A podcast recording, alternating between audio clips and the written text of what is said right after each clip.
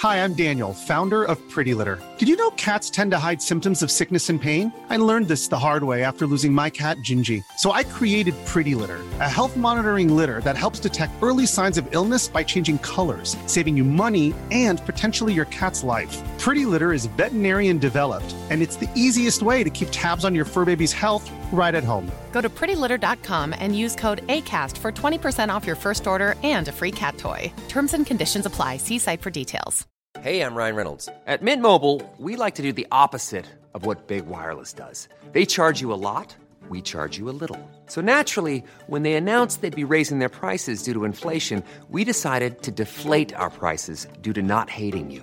That's right. We're cutting the price of Mint Unlimited from $30 a month to just $15 a month. Give it a try at mintmobile.com slash switch. $45 upfront for three months plus taxes and fees. Promo for new customers for limited time. Unlimited more than 40 gigabytes per month. Slows. Full terms at mintmobile.com. Mom deserves the best, and there's no better place to shop for Mother's Day than Whole Foods Market. They're your destination for unbeatable savings, from premium gifts to show-stopping flowers and irresistible desserts. Start by saving 33% with Prime on all body care and candles. Then get a 15-stem bunch of tulips for just $9.99 each with Prime. Round out Mom's menu with festive rosé, irresistible berry chantilly cake, and more special treats. Come celebrate Mother's Day at Whole Foods Market.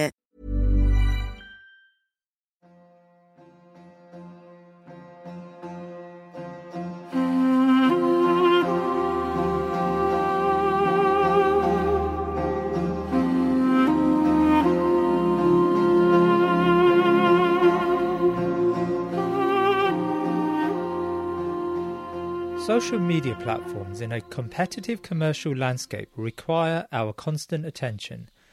The longer you stay, the more you are susceptible to promoted content and ads. The best way to keep you there is to outrage and incite you. Anger feeds content, content feeds revenue. Muslims that engage on social media often contribute to the online antagonism that reflects the coarse and crude trends of wider society.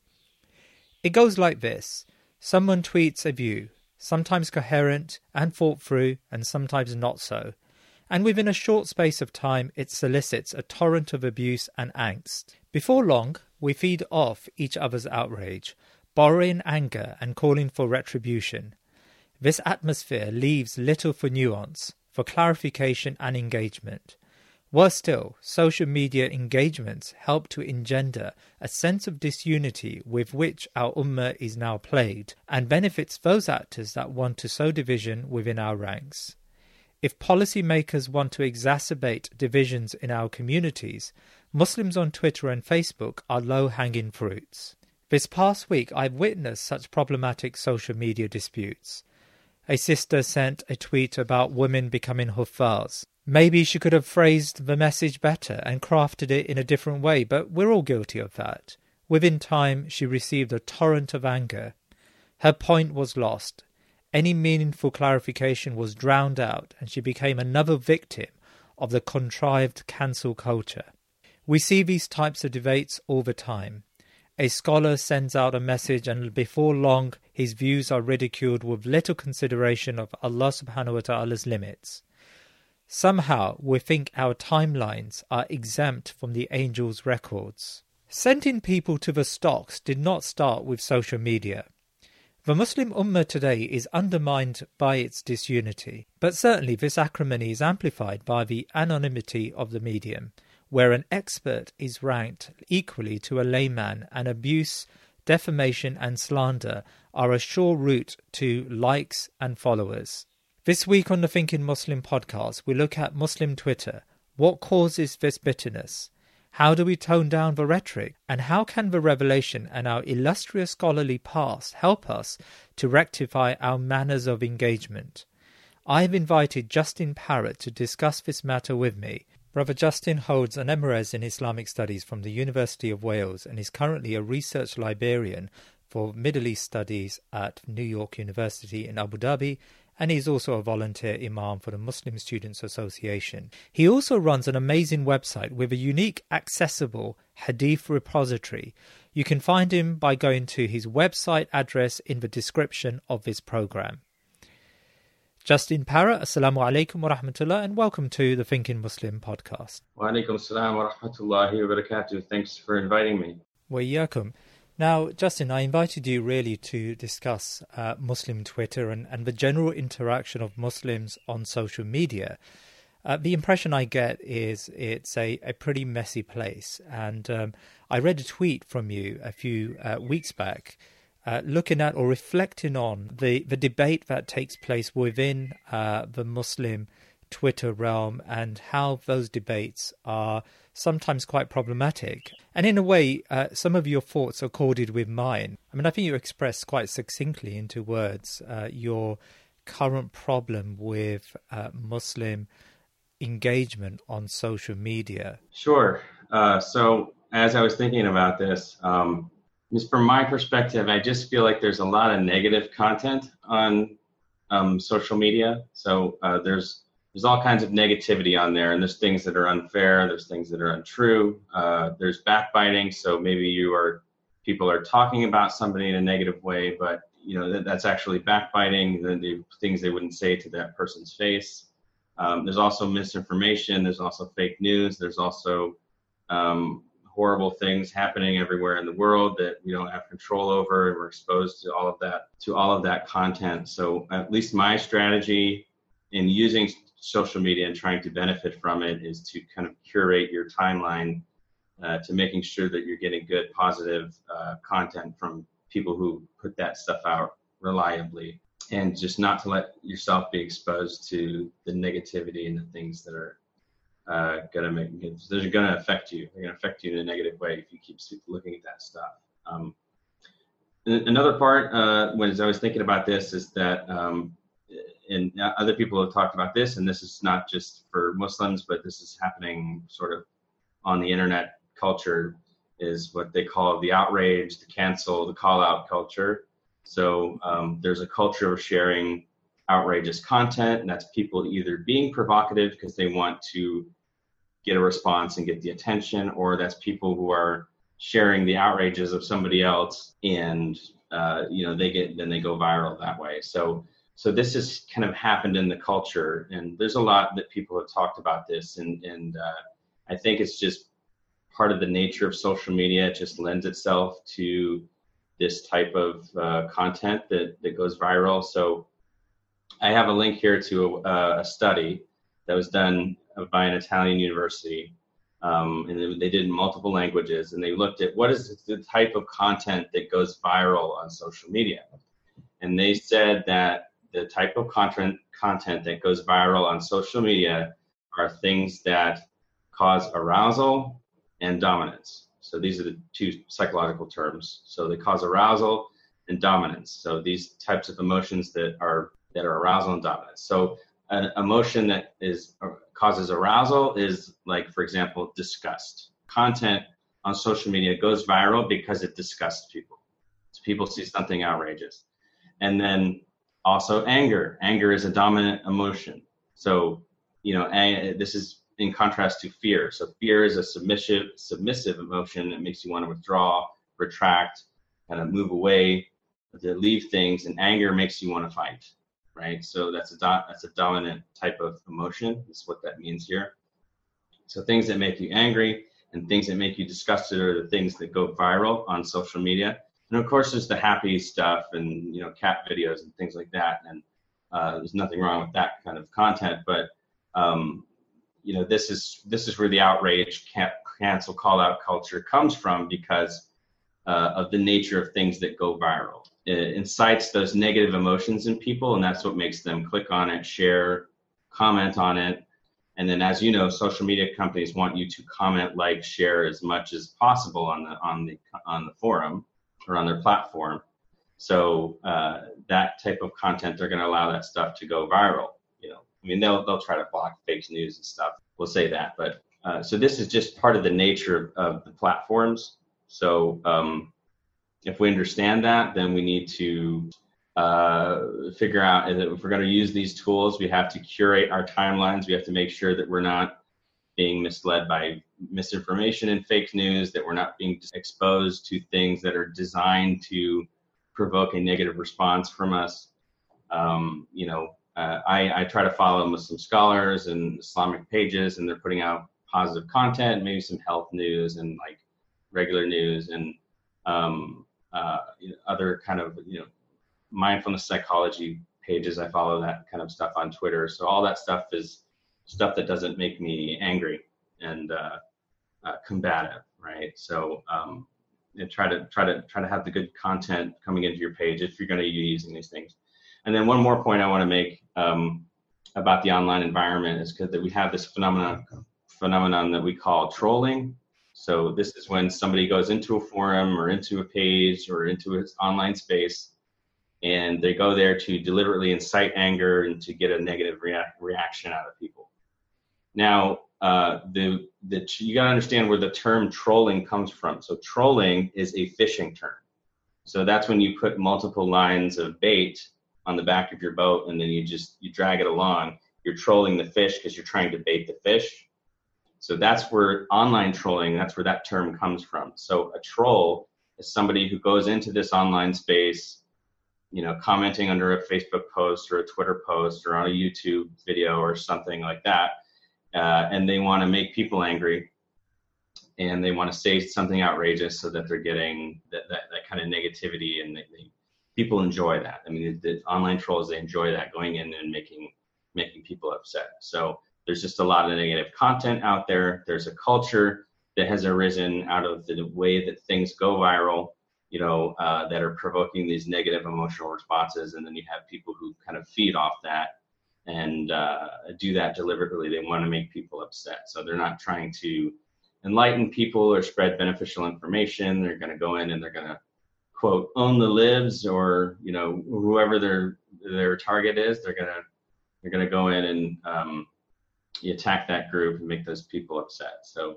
Uh, that's why it can be a negative experience for a lot of people. And I think this is why a lot of I'm not the only one who's concerned about um, quote unquote Muslim Twitter and what what is going on there and what is said there. Um, but I think it's the nature of the platform. I don't think that we can change that. It's just that's the, the platform kind of pushes us towards that trend and we have to buck that trend if we're going to use these tools in a positive way that's how i would put into words sort of the unease that i feel with uh, being on social media. I mean, social media is a very difficult minefield to navigate around, and I think I'm sometimes concerned about young people. Uh, they're constantly connected to uh, social media channels, and they feel they constantly have to apply themselves to those channels, and that must take a lot of bandwidth away from that individual who uh, is trying to pursue education or trying to pursue their lives. If they're having to um, engage with uh, with people on on uh, these networks. Yeah, and and I honestly, uh, I you know I started uh, I started a Facebook page for the Hadith, and then you know people like that. So then I created the website to support the Facebook page. That was like my main platform. I was sharing Hadith, and then it kind of built up into these different platforms that I do now, and I don't feel like uh, it would be right by the people who uh, appreciate my content for me to just pull the plug uh, on all that stuff. Um, I mean, I don't like social media honestly, and I wouldn't be on there if I didn't have to be, or if I didn't feel like it was my responsibility to kind of put some positive content out there. Um, so it does make me uneasy. I don't read it often. I try to maybe look at it Twitter once or twice a day, and look at Facebook once or twice a day. I haven't even bothered with looking at Instagram um, I post stuff there, but I just don't have the, the time or the effort to figure that platform out. And I post some stuff on YouTube, and then I just check it regularly just to make sure people have not left uh, nasty comments, which tends to happen. Um, so I have these platforms, and you know I don't really like them. I don't use them for for recreation like a, a lot of people do. I don't rely upon it. I mean, I wouldn't I wouldn't want to scroll through my feed for more than 15 minutes at a time, and doing that maybe twice a day at most. Um, but I like to post positive content out there, and then it's taken me a, a, while to figure out how to use all the tools to get to that point where I feel like I have a, a good social media strategy that works for me and is trying to be positive. I'm glad that we're having this discussion because I do think that we need to, you know, social media use is probably unavoidable for a lot of people, and then we need to know how to use these tools uh, to get the most out of them, to make them work for us. Does it reflect a wider problem within the Muslim mindset? We find it very difficult to navigate through our differences. And so, has, has social media not just amplified our inability to, to debate in a, in a civil way with one another? Um, well, it's really revealing a lot of what was already there. So we're just more exposed to the types of negativity that have always been there. So in some things, in some ways, things haven't changed, um, and these are just reflect us becoming more aware through this connectivity of of the way people debate and have these conflicts. Um, but I think in some ways it's also amplified, and I'll and I'll tell you why. Because um, first of all, uh, at least on Twitter and YouTube, you can be anonymous. And on facebook you can you're supposed to use your real name but you can be an unknown person. Like you don't you, you don't really have to use your real name. This anonymity allows people to say things without any inhibition or consequences at all. So uh, it would be you know before the internet there was social pressure. You know, if you got up in the masjid and you started berating your imam, other people would, would be around you to stop you or to shame you or to run you out of there. You know there was a social pressure and there was a consequence for you saying outrageous things or provoking conflict in public spaces right? Uh, now on the internet when you know you have an anonymous you have a lot of these anonymous twitter accounts some of them are fake by the way. Right. Uh, uh, they're robots. Uh, but, but some of them you know they're anonymous people on twitter so they say whatever they want and they rip on this imam and they they you know attacking this person and you know they're going after everybody and they're saying things that they know uh, are going to offend people and are going to be viewed as outrageous and uh, there's no consequence for it at least uh, in the dunya. You know allah is watching all this and the angels are recording everything that we do uh, but there's no worldly consequence because it's an anonymous account. There's no one to to uh, shame that public that person's public reputation or whatever consequence there should be for the things they say. So because of people can be anonymous on the internet, they're saying things that they wouldn't normally say, and then there's no sort of ordinary social pressure that would prevent people from saying this kind of stuff. So that's that's a factor I think that has amplified it and sort of made it worse or made that made conflicts worse. And then another um, problem or reason why I think it has amplified uh, the, the, the conflicts in society is because what develop what de- what happens is that they develop or people develop internet subcultures. So these are uh, online spaces of like-minded users who share the content they re- agree with, and this is on the so-called alt-right. So you know, sort of extreme conservative, and the so-called alt-left is sort of extreme liberal or progressive. So there's there, there's these spaces on both sides, and there's different Muslim spaces and all different kinds of little uh, online spaces where people go to for like-minded content, and then they're not really exposed to opposing views, and they they exist in what we call echo chambers. So you know everybody's just saying the same thing to each other. Uh, they also say living in a bubble, so to speak. Um, so they go in there, and then they get you know they're exposed to this i don't know if it rises to the level of propaganda but they're exposed to this content that kind of only shows them one side of the world and and it even might be a distorted view. Um, and then they go out and then they might interact online with other people who are in a different echo chamber and then those people clash and there's no way for them to to kind of see what each other's perspective. And then also another reason that this is uh, why why this promotes conflict is because the personal element has been uh, removed. So you're just uh, you're just communicating through texts and pictures. You're not seeing a person's facial expression, their nonverbal communication. Um, uh, there's all types of nonverbal cues and, and, ways that you communicate to people and re- reach out, connect to people that are nonverbal, non-text based types of communication, and all of that is removed from social media, and even email as well. So I actually wrote an article for a Library Science Journal about uh, when I mentioned that um, how to use an email effectively, and one of the one of the problems with that is that you have to have a personal connection with the person that you are emailing so that they can pick up your tone, inflection, uh, different cues, expressions, and, and, they know who this person is that they're talking about. Anyway, so I, I, that was just an article I wrote. But yeah, so that that's why communication through social media is difficult because, and a lot of people they wouldn't say what they say on social media to someone in their to their face. Yeah. So so in that way, I think that the the fault lines that are out there they kind of reflect fault lines that have always been there. I mean, people have always kind of thought this way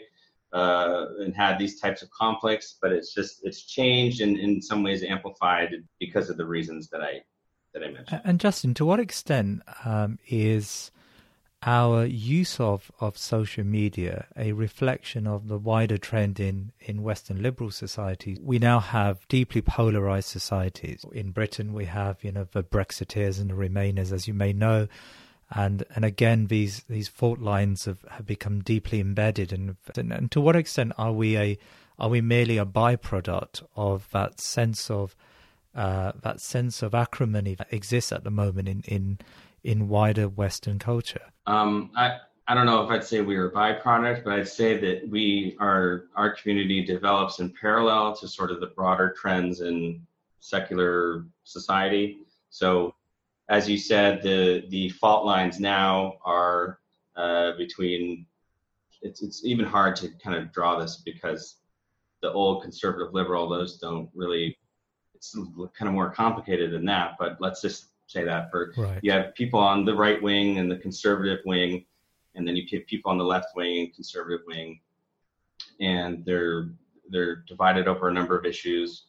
Um, and you have extreme poles, and then you have a lot of people in the middle. So you have the alt right, uh, and those people are extreme on immigration and uh, things like that. And you have the alt left, and those people are have a have a very strong view of socialist policy that needs to be implemented, or or however. And so, and then these people exist, as I mentioned earlier, in their online spaces where they're sharing like-minded content, and they have a difficulty engaging with other people and connecting with other people in a real sense. So we see that that trend is kind of happening in the wider secular society, and then the fault lines that are existing now, at least on the uh, on quote unquote Muslim Twitter or on uh, uh, you know at least Muslims online, is that you know you have Muslims who have a have a, a view of politics that uh, I would say maybe hardline politics, and then you have uh, uh, Muslims that are uh, more influenced by the liberal side, and then you have a lot of people in the middle.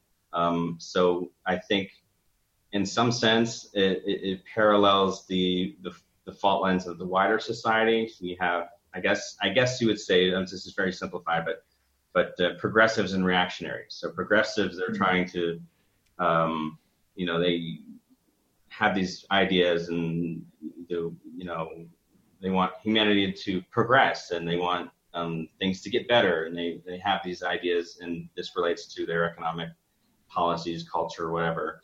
And then you have reactionaries, people want to go back. Let's say, oh no, things are getting worse. We need to go back, right? So mm. you have both sides of that uh, kind of view, and I think and that's just a super simplified way of putting it. I mean, uh, uh, it, it's just hard to to do the whole thing justice in just uh, by a couple of terms, but uh, I, I, I do think we parallel the trends in the broader society because I mean we're we we are we are influenced by broader society and we can't we can't say that we're not. And that's not necessarily um, bad. We're just we're just we're human beings. We all we have there are common human cultures and we exist in them and some of those things can be accommodated by Muslims and some things we need to reject as Muslims. But uh, you know we're we're going to go we're going to be affected by the way the, the wider society is going. So they're moving in this in this way with the secular politics right. uh, uh, of the reactionaries and the progressives, and then you know those fault lines are now why they appear among Muslims as well. Now, um, uh, if if uh, the lack of civility exists in, in wider society when it comes to political and intellectual discourse, and we see that reflected, as you say, in in Muslim society, um, is there a uh, a place, a space for revelation here, because of course Allah Subhanahu wa Taala revealed this uh, Quran as a uh, as a way of measuring and as as a way of dealing with the challenges human beings face, and and these challenges are not restricted to time, but this revelation is eternal and it, it will be with us until Yom Al Qiyamah. Uh, and so, how can we uh, gain inspiration or guidance uh, from revelation when when trying to uh, navigate around this sort of level of acrimony and debates that, that exist and persist in, in Muslim discourse? Great, that's a great question, and uh, I'd like to go a little bit in depth on that. I have some notes here. So, um, well, first of all, I, I had this wanted to make this point earlier that um, social media that makes you feel like you need to react to everything that you see on social media, and they want you to. The companies do. Hmm.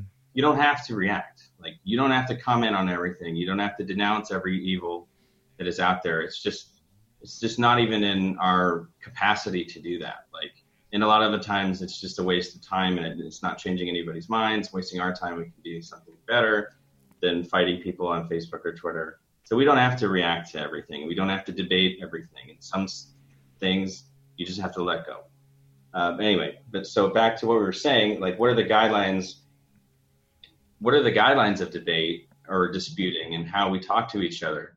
So uh, Imam al-Ghazali, he has uh, in his book of knowledge, in the Ihya Ulumuddin, the famous work of his, he lists conditions for the permissibility of debate so that a muslim if they're going to if they're going to debate another muslim on a theological he's talking mostly about theology or law uh, but if they're going to debate a muslim about another issue they have to fulfill these conditions or else they're they're they're not debating for the sake of allah he says so the first one is that that you want to have a sincere intention to find the truth and even if the truth is coming from that other person.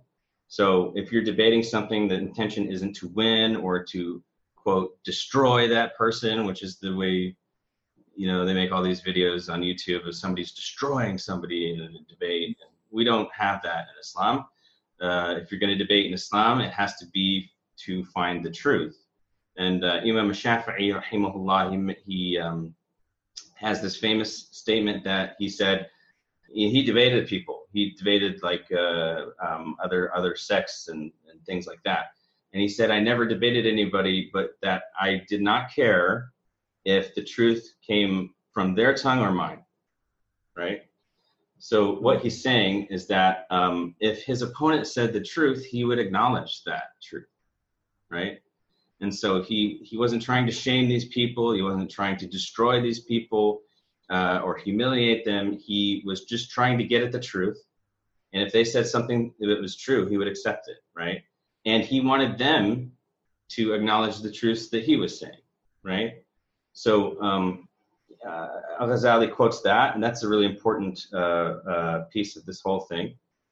Uh, some other conditions he says make sure you're not neglecting the important fara'id or the fard, the obligations. So, uh, you know, if you haven't taken care of your personal obligations, then you shouldn't be debating. If you if there are more important communal fard kifaya obligations, and those are not being met, and you're out debating with these people, then you need to go take care of those things. So uh, he's sort of like saying, get your priorities in order. Like you have to do the most important things, and like a lot of people waste their time with these debates, and they could be doing something more important. So so that's a, a that's a, another big piece.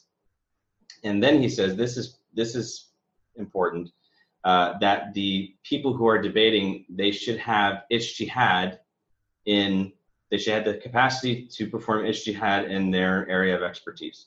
So that means they should be able to think independently of authorities, of authorities in their chosen field. So like a mujtahid in fiqh is somebody who can derive rulings of Islamic law on their own from the text sources, from the usul, right? So that's a really high level of scholarship, and then and then we can transfer that to other uh, expertise as well. I mean, the the academic debates that happen like in forums, you know, uh, in Cambridge or whatever, wherever, uh, they're between experts, right, and people who are recognized as experts in their field. Uh, so that's what a debate should be. It should be between people who are able to think independently in their field, not just people who are quoting others. Because then, if you're just quoting others, you're not debating, you're sharing two other people's opinions, right? Uh, and those people aren't there to debate or clarify or however. So, uh, you should be so if you're going to debate you should be an expert in what you're debating right? So that that's another important important piece. And then he says the matter should be practical. So uh, he didn't like for people to uh, argue about theoretical issues that might happen. So like some le- some hypothetical legal case that might come up. He didn't like people to debate those things he you know if you debate something it should be practical. It should be an actual case that is that needs an answer. So he didn't like to kind of just um, debate for things that have no practical purpose or implication. And then he says the debate should be between learned people from whom benefit is derived. Okay that's another important thing. So when you have when you have two good scholars and they're both benefiting people and they're debating an issue we can watch it we can learn from both of them because they're both going to bring good points right? And then so that's when a debate is beneficial right? When both people are uh, making beneficial points and they're they're good scholars they're known for for being um, being good for the muslim community putting out good information good message all that kind of stuff uh, so that's when a debate is positive because then both of the people bring their views of the truth together, and then you can synergistically kind of create, uh, you know, a, a, better understanding of the truth that comes from those two people in dialogue, right? So that's um, that's another big point, right? So, uh, and and this is and I'll just say here, this is not from Imam Al Ghazali, but this is something that I've learned and what I've uh, you know, picked up from people who have tried to debate, uh, I guess, the neo-fascists and people like that. And the and the the way that you win debates with them is not to debate them, because they're uh, uh, because they're dishonest. And I'm, I'm, talking about true neo like Nazis and, and, and people who have these really extreme uh, ideologies and anti-immigrant and um, you know racist, in fact. Uh, and those those people are not honest actors. They they don't argue in, in good faith. So they argue in bad faith, and they don't care about the facts, and they're not trying to get the truth. So don't argue with those people. And uh, because you argue with them, you're legitimizing their platform, right? And you're just allowing them to spread their views even farther, right? So uh, if you are certain that a person is a bad actor who argues in bad faith, then do not debate them right? You can respond to them on your own platform, and you should.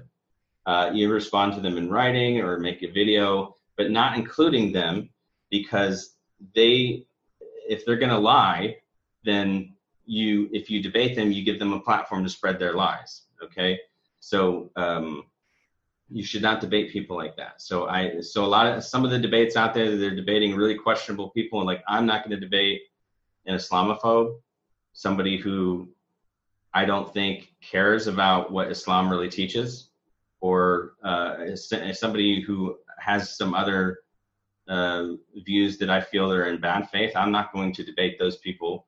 I'm not going to go give those people a platform, and I'm not going to allow those people to share uh, their dishonest views on my platform. Okay, so I wouldn't debate those people. I would debate somebody who maybe was my friend. But obviously, if I was in areas that I'm competent to discuss.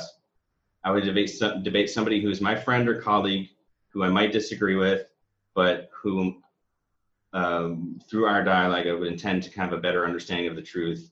And they might change my views, and I might change their views.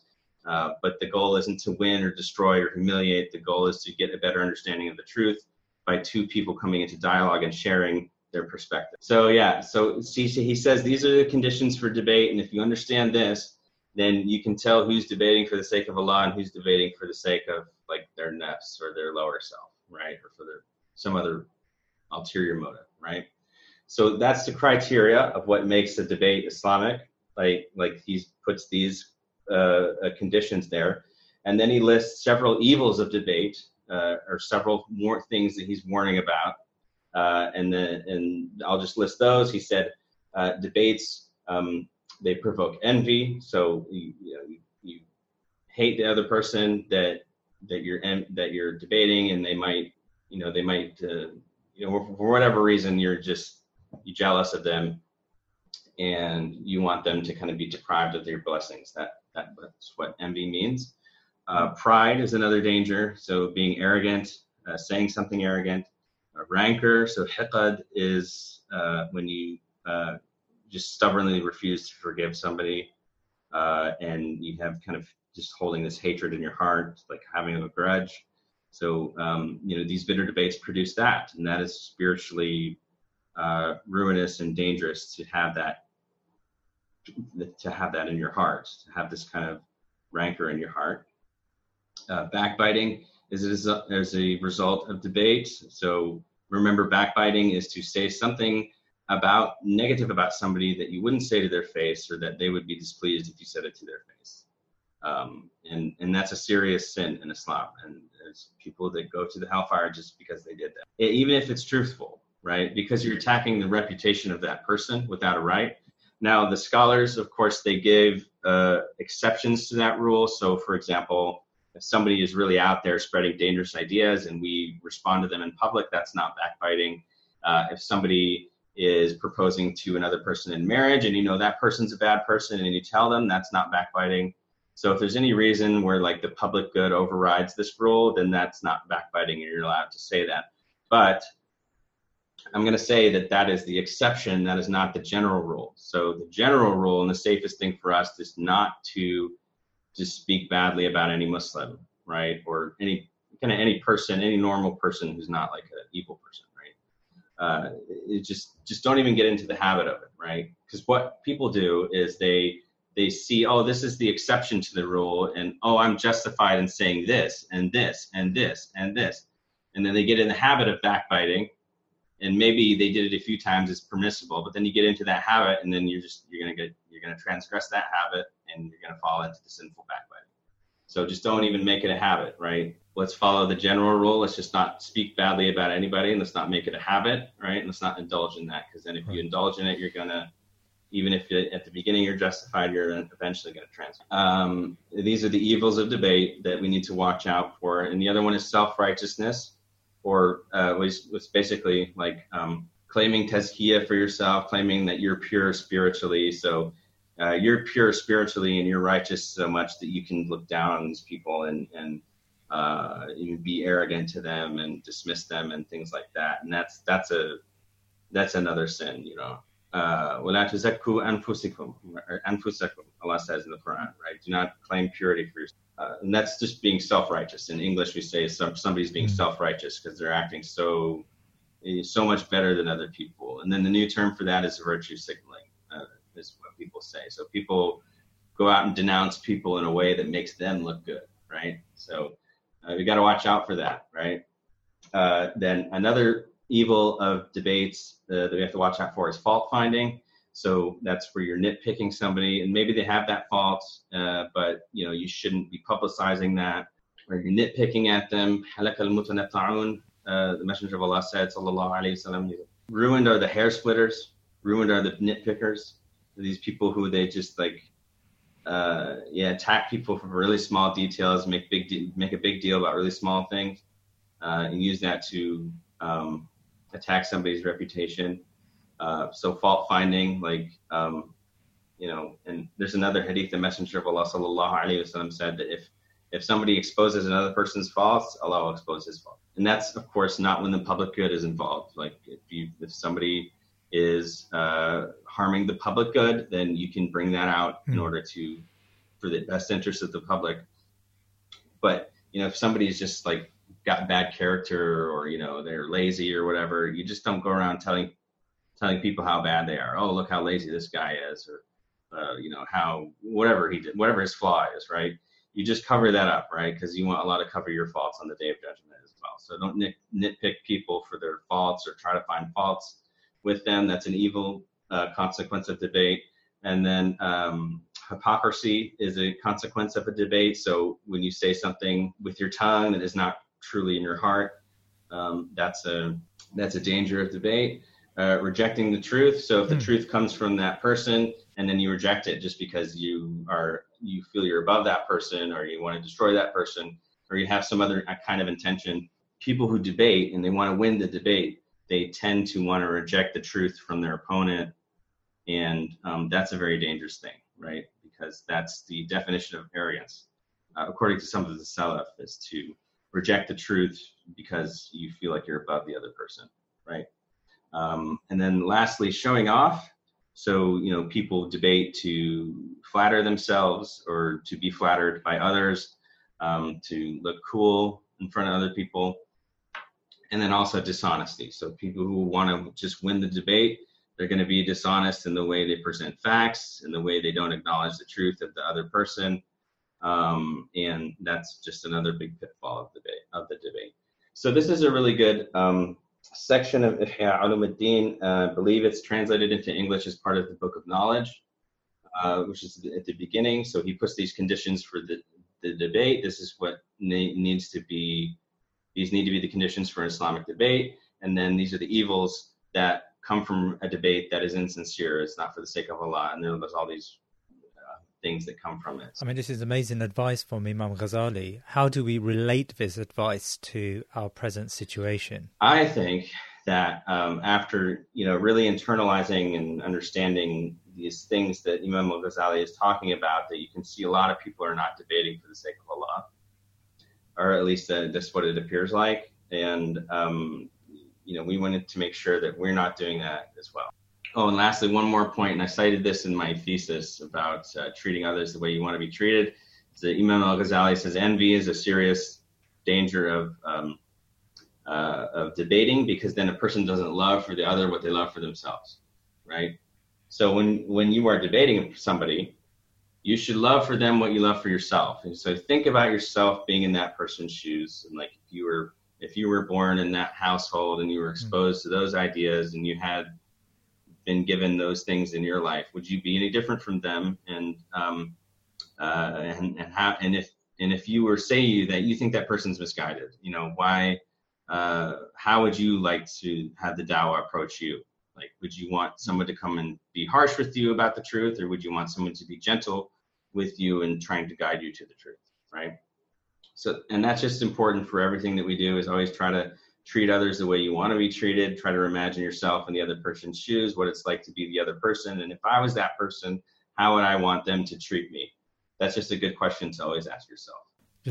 That's a really, um, yeah, that's what what you described there from Imam Ghazali are are some excellent guidelines that we need to employ when when thinking about entertaining debates, in particular on, on social media.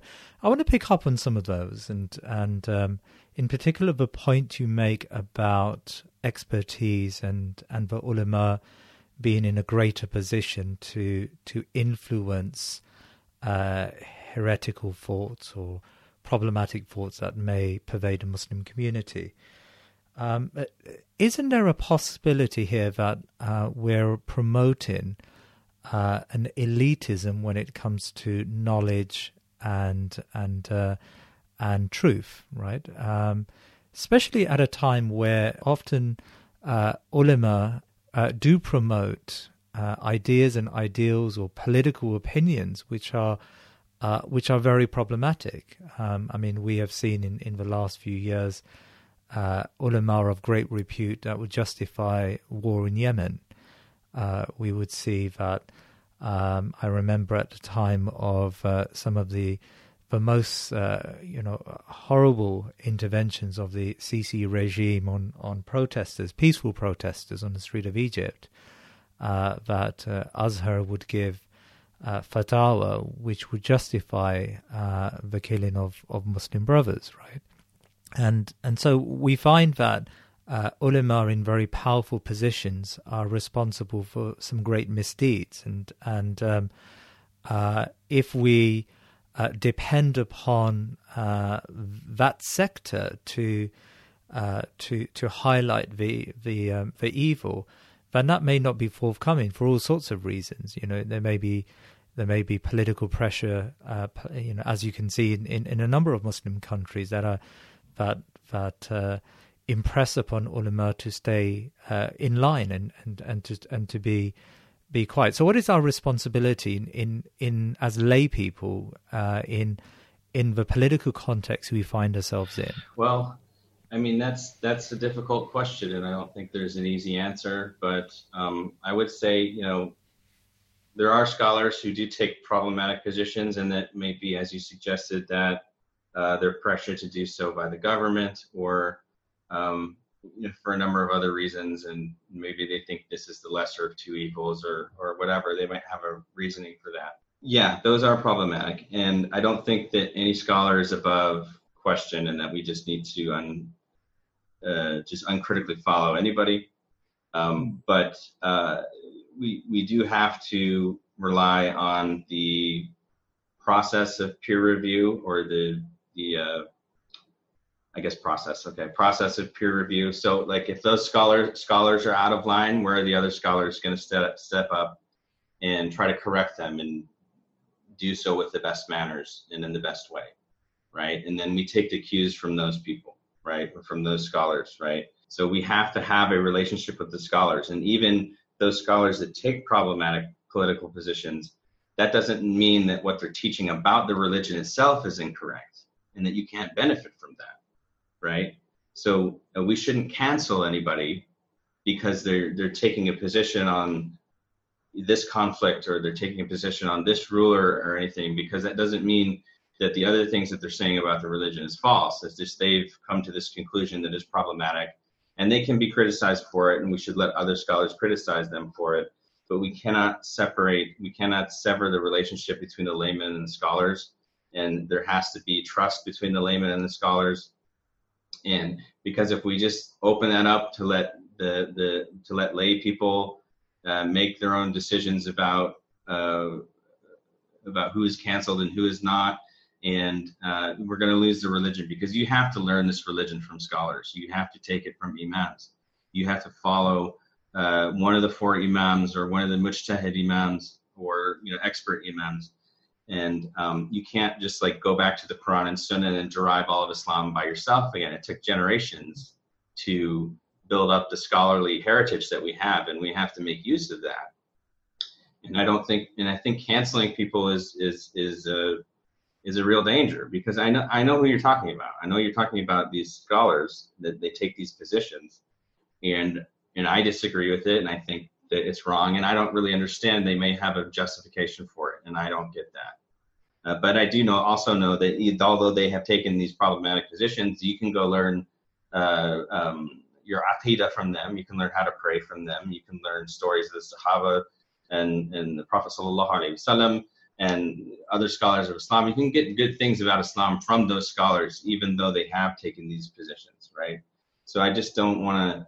You, you don't want to just throw out uh, all these uh, scholars just because they take one or two bad positions, or even it's a very bad position, you know. But like uh, they have whole bodies of work, and a lot of their work might be very good, right? And but they've they've uh, fallen short in this other area. So and, and, we need Allah to forgive us, right, as well. So I mean, we want Allah to amplify our good, and we want Him to cover up our bad. And I think we should do that with other people. Um, but and if these people are going to be criticized, if these scholars who take these positions are going to be criticized, it should be by their peers who are other scholars, and then we can follow those cues. Now, what about the very uh, important Islamic uh, concepts of enjoining al ma'ruf and forbidding munkar? Mm. Um, we know that uh, Islam placed a great emphasis on mm-hmm. the Muslim community enjoining all that is uh, good and and uh, repelling all that is evil. And and um, I mean, Imam Ghazali dedicates uh, um, his uh, Ihya, a chapter in his Ihya, to the importance of these duties, and um, uh, he he makes reference to many of the mm-hmm. classical scholars who would be speaking to laymen. Uh, and in Imam Shafi'i, for example, I remember reading uh, was advising uh, an ordinary man, and um, the man was asking, "How do I uh, reach salvation?" And he listed a number of things, but at the top of that list, uh, he said, "You must uh, enjoin ma'ruf and forbid munkar." Right. So, how do we contextualize this very Islamic duty in light of, of what you're saying and, and the general discussion uh, that Muslims may have on on uh, on Twitter and elsewhere? Yeah, good question. Um, So uh, enjoining good and forbidding evil, it is a pillar, or I'm not I want to say pillar. It's an important principle in the religion. Uh, it's um, it's a part of the religion for sure, and it's a duty. Like it's a fard kifaya. It's a communal duty on Muslims to be able to speak up for what is right and to forbid what is wrong. So, but this has conditions, right? This not everyone is just out there to do this. Um, it has conditions, and the three conditions, and this is mentioned by Ibn Taymiyyah, rahimahullah, may Allah have mercy on him. And he wrote he wrote a book, Amr bil Ma'ruf Nahi al Munkar. He said, you know, a, a, book on this very topic, and then he mentions um, uh, a couple of scholars from the Salaf, uh, Sufyan al-Thawri, rahimahullah, and, and others, and they said that the conditions to enjoin good and forbid evil is number one to have knowledge. If you don't have the knowledge, you can't enjoin good or forbid evil, right? Number two is to have gentleness, rifq. So the the scholar who is enjoining good and forbidding evil is using is doing it in a gentle way, and is and if they have they have to use force or um, sternness, they only do that to the measure that is necessary, right? So being gentle and for joining good and forbidding evil. Remember, Allah subhanahu wa ta'ala says that to Musa alayhi salam, sending him to Pharaoh to speak to him, uh, layin, right? A, a, mild word. Speak mildly or easily, gently to Pharaoh, right? So w- when he's approaching him for the first time, speak gently to him, not come and just denounce him harsh him. This is Pharaoh. This is Pharaoh, the tyrant, right? So gentleness, they said, uh, is the second one, and then patience uh, is the third one. So knowledge is first. You have to have knowledge before you do it. You have to have gentleness while you do it. You have to have patience after you do it, because then when you enjoin good and forbid evil, you're going to get a negative reaction from people for whatever reason, and you have to be patient in bearing like what they're going to do to you. Like they're going to abuse you, or they're going to curse you, or whatever. You have to be patient with that, and be patient in obedient, uh, obeying Allah Subhanahu wa Taala uh, in in that regard. So that means even if they attack you, you should kind of you should be forbearing. And if they curse you, don't curse them back, right? They insult you, don't insult them back. You have to have this patience, right? So these are the conditions of knowledge and joining good and forbidding evil: knowledge, gentleness, patience, right? It's mentioned by Ibn Taymiyyah. Uh, and I'll tell you something that I learned. Um, and so I've been giving sermons for um, I don't know, almost 10 years maybe. And um, when I was starting out, you know, I'm a, I'm a young man, I was bold, and I wanted to speak out against things, right? So I had a sermon, and I, uh, I uh, speaking out against something, right? And um, some guy was really angry with me. Um, brother came up to me, he was very angry uh, afterwards, and um, I believe I was right, and I probably, and but I didn't say it, and I shouldn't have said it like that. Um, but you know, so uh, and I had a mentor at the time, uh, and he told me, you know, when you go up to give the Jumu'ah khutbah, you have to make what you say self-evidently good. It has to be good in itself, and it has to be good in the way you say it, so that nobody can argue with you, right? So when we go to advise people about something that they're doing wrong, you have to make what you're saying self-evidently good. Like if you are harsh and you and and in a degree that is not warranted and you and you're using foul language and you're not being fair or whatever they're not going to accept the advice right and they'll have a point to argue with you because they'll say look you're being you're having bad manners right and so that's why you have to have good manners so uh, when you're when you're enjoying good so uh, I want to mention this verse. Allah subhanahu wa ta'ala says, uh, ادعوا إلى سبيل ربك بالحكمة والموعظة الحسنة وَجَادِلْهُمْ بِالَّتِي هِيَ أَحْسَنُ Allah says to call to the way of your Lord with wisdom and with beautiful preaching. مَوْعِذَةِ الْحَسَنَةِ Beautiful preaching. And argue with them in the way that is better or the way that is best. And so this is really important because the message that we have there should be hasan, right? It should be beautiful, right? It should look good. And you, you want to you want to preach to people in a way that they will receive the message, right? Um, in a way that softens their heart and then opens up the message of Islam to them or the truth or whatever you're talking about, right? And then to argue with them in a way that is better, right? So uh, you don't want to, if they're insulting you, you don't insult them back, right? Uh, if they're using gutter language or if they're being dishonest or they're using some low tactic against you, you don't use go and do the same thing to them. You need to be above that. Your manners need to be better than theirs, right? So these kind of dog fights, so to speak, on Twitter, where people are just cursing each other and just like throwing punches at each other, it's just not. That's not beautiful preaching to me, and I don't think a lot of people respond well to that. You know, we as Muslims need to be better uh, and have better manners than the people that we're advising. I'll just say that the people who, in scholars who are enjoining good and forbidding evil in the correct manner, they don't need to justify themselves and say, "Oh, I'm enjoying, I'm enjoying good and forbidding evil," right? Because people, this is what I've noticed. That, you know, people um, they denounce something or something on Twitter or social media. They're denouncing it, you know, and then people are like, "Why are you such a why are you such a jerk? Like, why are you so rude? Like, why you have bad manners?" And he's like, "Oh, I'm enjoying good and forbidding evil," right? And and that's the sort of the excuse. And i don't doubt that they sincerely believe that they're enjoining good and forbidding evil but do they know these conditions? And do they know like is this going to be the best for the people that they're trying to advise? Are they trying to advise them or are they trying to shame them in public right? Because in islam we want to give people nasiha which is advising them preferably in private. And nasiha means that you uh, intend good for those people right? You want them to benefit from the advice you're giving them, right? And some people uh, just want to publicly shame and humiliate other people and they say, oh, I'm giving you the nasiha, right? That's not nasiha, right? Because your intention was to shame in public this, and humiliate this person in public and ruin their reputation. And the intention was not to uh, bring them closer to Allah subhanahu wa ta'ala with that kind of bad advice, right?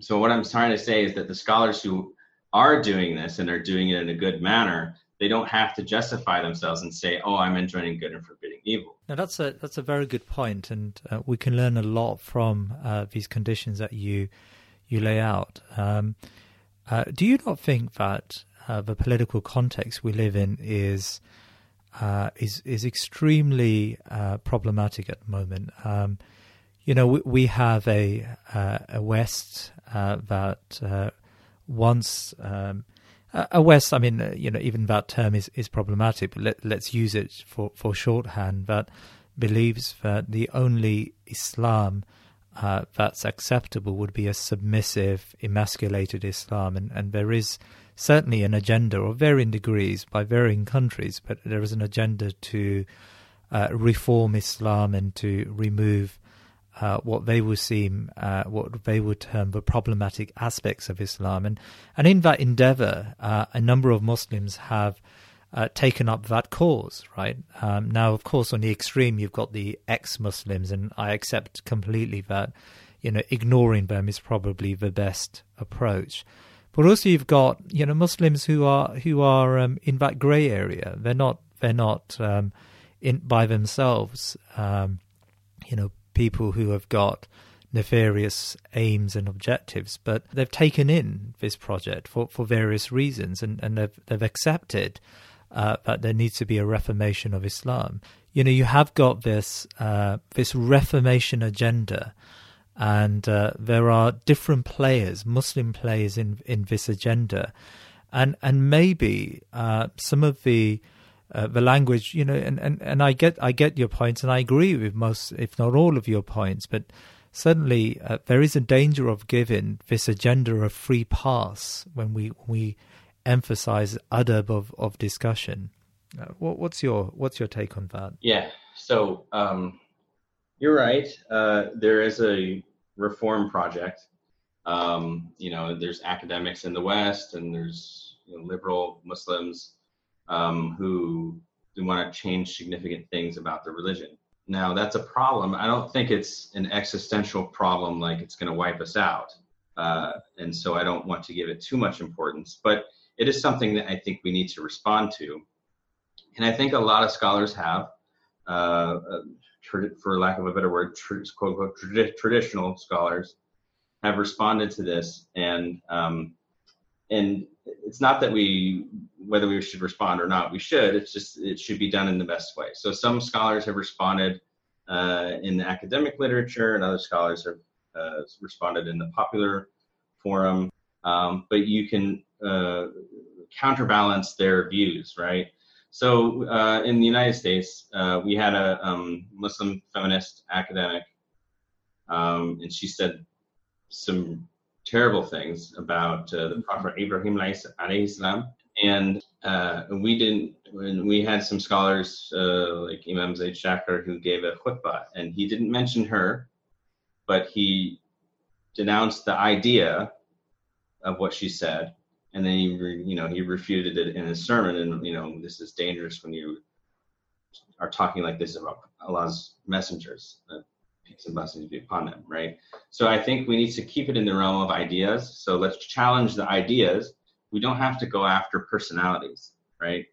Because this particular Muslim feminist scholar she she has uh, colleagues who are going to repeat the same thing. So if you take her down there's going to be others that are going to say the same thing, right? And and if you're if you're going after personalities and you're playing whack-a-mole, right? You just you whack one down and then another one's going to come up, right? So the but if you take down the idea, then that counters what they're trying to promote, right? And then if you attack these personalities, if you attack them in a personal manner, it doesn't, and you know, the optics are just not looking good on that right? And a lot of people who are on the fence and who don't know what's happening are going to respond sympathetically to the person who's being attacked, right? I've done this before, and I, I, I try to never do this. Is to not attack people personally. Um, you know, it's just maybe really rare cases when that's called for. Uh, but most of the time, we need to keep it in the realm of ideas. I mean, can adab be used to close down debate sometimes? I, I understand that adab is used to sort of shut down debate. Like, I understand that they do that. But because people do that, just because people do that doesn't mean we should belittle the role of manners in Islam, right? And I want to mention this is a really important quote from uh, Ibn al-Qayyim. He says, "Al-adab huwa dinu kullu." He says, "The entire religion is manners."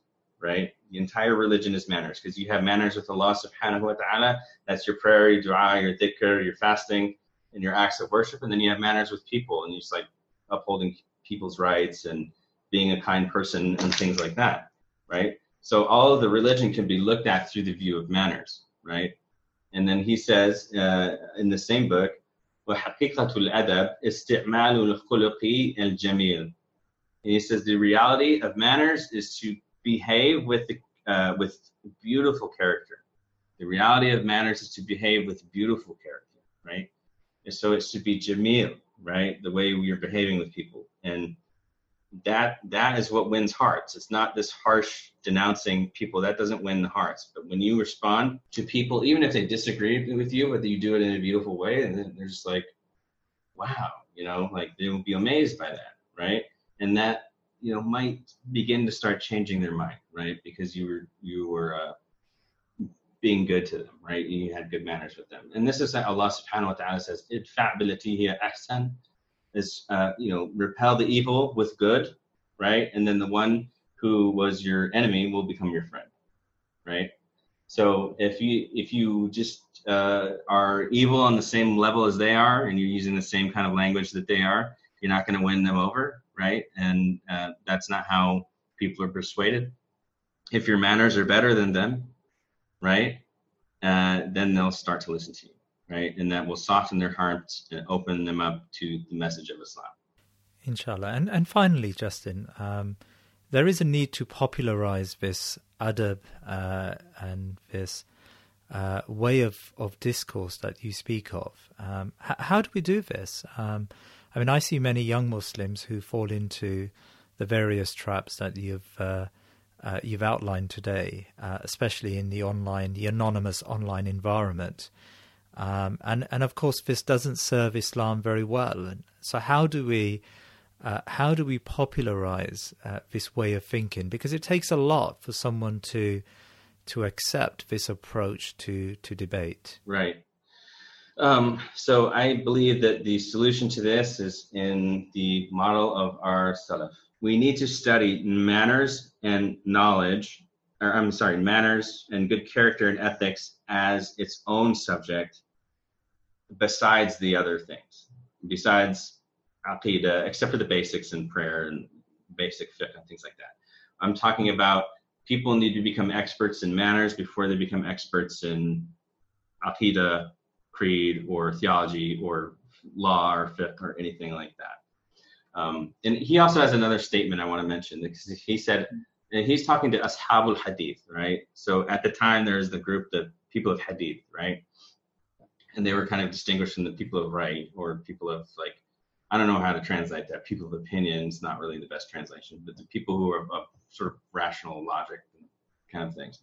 Uh, there's just two different schools of thought in Islam. There are the people who are more literalist and the people who are more about using legal principles to drive rules. So, and, and those were kind of the Hanafis and the Hanbalis and in between. And so, anyway, so but he was around, and so he was talking to Ashabul Hadith, the people of Hadith, and he said, "Antum ila qalilin min al-adabi ahwaju minkum ila kathirin min al-ilm."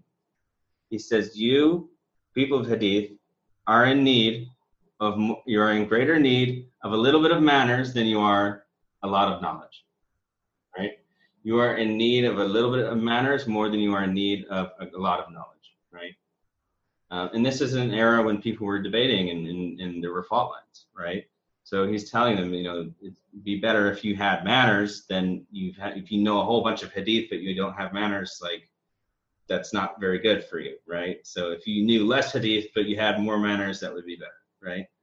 So um, I think that's how it has to be, and so uh, we need to sort of revive the the study of manners. Um, so, uh, like, so for example, Al Ghazali, he has a book called Al uh, Bidayat al Hidayah. Bidayat al Hidayah. It's translated into English. It's the beginning of guidance, and it's a really good book and he explains in here like you know okay you want to become like a spiritual person you want to become closer to allah and he's going to tell you how to do it and he doesn't begin with aqidah he doesn't begin with the details of prayer he begins with setting up your routine right? This is the beginning of guidance setting up your routine. So what is the adab of getting up in the morning? What is the adab of fajr prayer? What is the adab of what you do between fajr and dhuhr? What is the adab of when you're in your house? What is the adab when you eat, when you sleep, and so on and so on and so on, right? And um, the adab of, of the people that you surround you with and how you behave with them, and the this and understanding the sins of the heart, like envy, right? And and being aware of anger and being aware of uh, these kind of arrogance and spiritual things like that that you need to avoid. So his whole what he, that book is all about is like, okay, you want to begin, you want to be guided, you have to begin with this adab, right? So, um, and, and that's a great book, and I, I go back to that book, and uh, and I, I can't apply all that stuff. I mean, he he maps out like the perfect routine that you would have and the perfect behavior that you would have like throughout your day, right? Perfect, you know, you wake up for Fajr and you pray and you're doing Quran and you're doing beneficial things all day and you go to sleep and you're remembering Allah subhanahu wa ta'ala the whole time and you're behaving with people well. He maps it out perfectly. I mean, it's really difficult to uh, would, would be to implement all of it. So I just try to do like add little bits of it to my personal routine. Um, but that's where it begins. Like that's where the guidance begins. It begins in your personal behavior, right? And um, if you you have to have that personal behavior and that relationship with Allah Subhanahu wa Taala, and you know a routine of worship and an understanding of like the etiquette and the manners and the character values that are in Islam, you have to become an expert in those things before you can really be an expert in in other sciences in a way that allows you to debate them with other people. Because these debates with bad manners are just bad news for everyone. It's for the people involved and the people that are watching it, right? So um, I think that we need to follow that kind of approach. Like we we need to focus more on manners. I mean, like what kind of routine that you have, like what kind of things should you be doing throughout the day? What kind of worship, uh, extra acts of worship should we be doing in addition to the five daily prayers? Like, um, and getting people to see that this is this is what an, an imam looks like. This is what Imam Malik looks like. This is what Abu Hanifa looks like they would get up and they would pray and they would do this and they would be dhikr and, and they would do beneficial knowledge and they would study and they're doing everything good throughout their day. These are the imams that we're supposed to follow and these are their personal routines. And we, we need to understand that this is how an imam is supposed to behave. This is how a good Muslim believer is supposed to behave, and try to implement that, that ourselves. And then when we do that, then we can move on to the, the, the higher sciences of Islam. Uh, but it really starts with that basic thing, and I think that's what we have to drill that into young people. And I know a lot of people aren't going to accept that um, because they have a conception of Islam, and you know it's tied up with politics, it's tied up with aqidah debates and things like that. And you, know, once you go down that rabbit hole, it's what we call a compound ignorance. So you have several misconceptions that layer each other. It's really hard to unwind all that kind of stuff. And and so people who have already gone down that rabbit hole and have this uh, uh, uh misconception of Islam that you know they're promoting and they're and they're very they're very harsh in their approach and they're not beneficial in their approach. It's really hard to untangle all of those misconceptions and get them back to the beginning where they're just focusing on, on adab right? So um, i don't know how to help those people but um, uh, uh, with our with our youth uh, we need to begin by showing them that this is the spiritual path. This is the adab that you would have. This is what a good muslim this is how they spend their day and what they do um, and uh, you know, get, get popularizing Riyadh Salihin, for example, by Imam Nawawi, Adab al-Mufrad by Imam al-Bukhari, like these these books that were written just for the lay people to read the hadith about manners and things like that, right? So, um, and then to be models ourselves, like we need to model the senior scholars because they're at the higher level than we are, and they're in their behavior and their knowledge the living imams, but also the imams that passed away, and we could read about them, uh, to model their behavior. And then we need to try and be a model for ourselves. So you know, I'm trying to be a model for my children. I try to model my online behavior for others. Um, and you know, I'm not a perfect person. I'm not going to say I'm a perfect example. I'm doing my best. Um, but you know, that's how we have have to do it. Like, uh, and just drilling the importance of that. Like, manners isn't like a secondary thing. Like Ibn al-Qayyim says manners is the entire religion, right? And uh, Al-Ghazali, that was like the first, that was the first thing that he's talking about. He's writing a treatise on how to begin your guidance. You begin it with adab, right, in your daily routine. Uh, may Allah subhanahu wa ta'ala reward you for your time and your knowledge uh, today, inshallah. I mean, Jazakallah khair. Thank you. Just one last announcement. Do remember to subscribe to this podcast and do leave a review on iTunes if you uh, listen to the program on iTunes. But until next week, wassalamu alaikum wa rahmatullahi wa barakatuh.